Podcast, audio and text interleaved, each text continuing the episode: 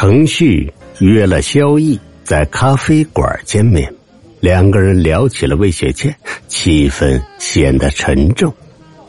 萧毅突然哽咽起来：“我好后悔，我不该诅咒他的。当时是他太生气，所以才失去理智，诅咒他死。没想到他真的死了，是因为他和盛宇的事吗？”萧毅莫名其妙，关盛宇什么事儿？程宇脱口而出：“那你为何杀他？”看到萧毅错愕的表情，程旭懊恼不已。作为法医，在毫无证据的情况下问出这样的话，他的冷静和沉着哪儿去了？萧毅被说成杀人凶手，很是气愤。你胡说什么？我怎么可能杀他？程旭忍了很久，终究压下满腔的疑问，尽量平和的问道：“那你说说，五月十五号的晚上你在哪儿了？”你又不是警察，我凭什么告诉你？萧毅愤恼不已，挎起挎包就要走人。程旭抓住他：“既然没做过，为何不敢告诉我？”我偏不说。你能拿我怎么样？他加重力道，面色变得可怕。我说清楚，别想走。萧逸挣扎。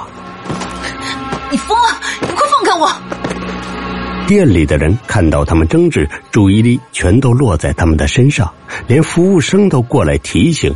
程旭恢复理智，松开萧逸的手。萧逸瞪了他一眼，转身走了。出了咖啡馆，程旭一直跟在萧毅的身后。见他在马路边打了个电话，然后进入商场闲逛。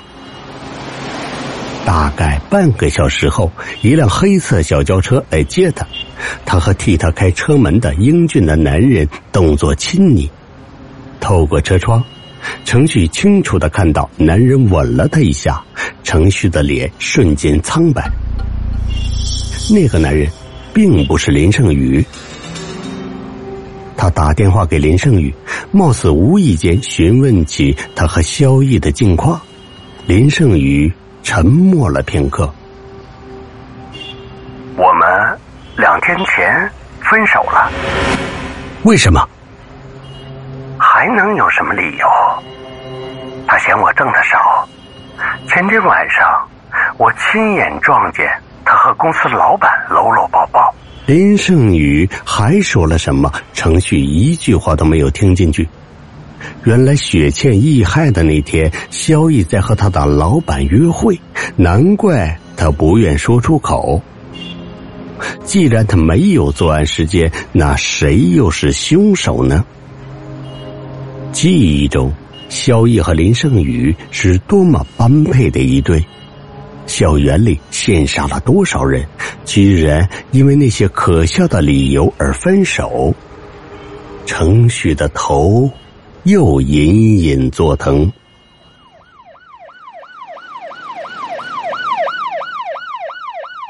萧毅死了，死在郊区的一处豪宅里，是和魏雪倩同样的死法。右胸中了四刀，左胸一刀，脸颊上四道很深的划痕。两起案件作案的手段和尸体的死状完全一样，无疑出自一人之手，这引起了局领导高度的重视。董林肩上的压力也很大。他又一次跑到技术科找到了程序，一是为了验尸结果，二是调查他与萧毅的关系。有目击者称，曾在案发前看见他与被害者在咖啡馆发生了争执。程序将当日发生的事儿详细讲述，同时将萧毅和魏雪倩微博里的内容以及自己的怀疑也和盘托出。程旭和几位同事仔细研究了两位被害者的微博，加上其他的调查资料，最后缩小了侦查范围，认为情杀或者报复的可能性很大，决定从被害者认识的人着手。林胜宇、程旭自然也被列为嫌疑人。刑警队对锁定目标迅速展开了调查。程序也因此暂停了当前的工作，将整理的资料交由其他法医负责。他决定回家之前去一趟诊所。近日头疼病频发，医生开的药已经吃完了。他顺手将空药瓶扔到垃圾桶，便出了门。两天过去，案件没有突破性的进展。诚信拖着疲惫的身体回了家，登录微博，写下一天的工作和感悟。这是他两年来一直保持的习惯，不管多忙，总要抽时间更新一下微博。他无意间发现一篇题为“纠结”的博文，是一个女孩子烦恼到底要不要和谈了三年的男友分手。因为她的家人嫌弃男朋友没出息，一边逼她分手，一边替她张罗相亲。最近有一个很优秀的相亲对象来追她，她也开始动摇了。这种见异思迁的女人都该死！冷不丁的听到充满恨意的话，程旭吓了一跳，回头一看，海德阴沉着脸站在身后。你没出差，海德不搭话，一把将他拉开，自己坐在电脑前，聚精会神的浏览文章，还不停的用笔在纸上写着什么。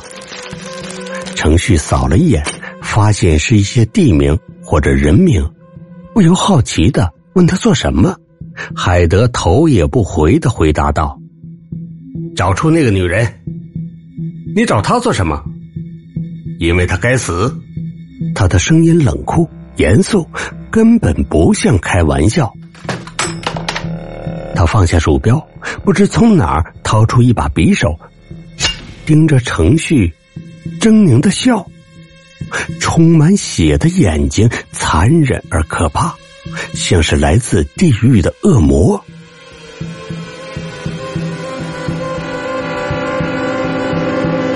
程旭的脑子轰隆一声，犹如爆发的火山，炙热的岩浆灼烧着神经，一幕幕回忆扑面而来。本集已结束，下集更精彩。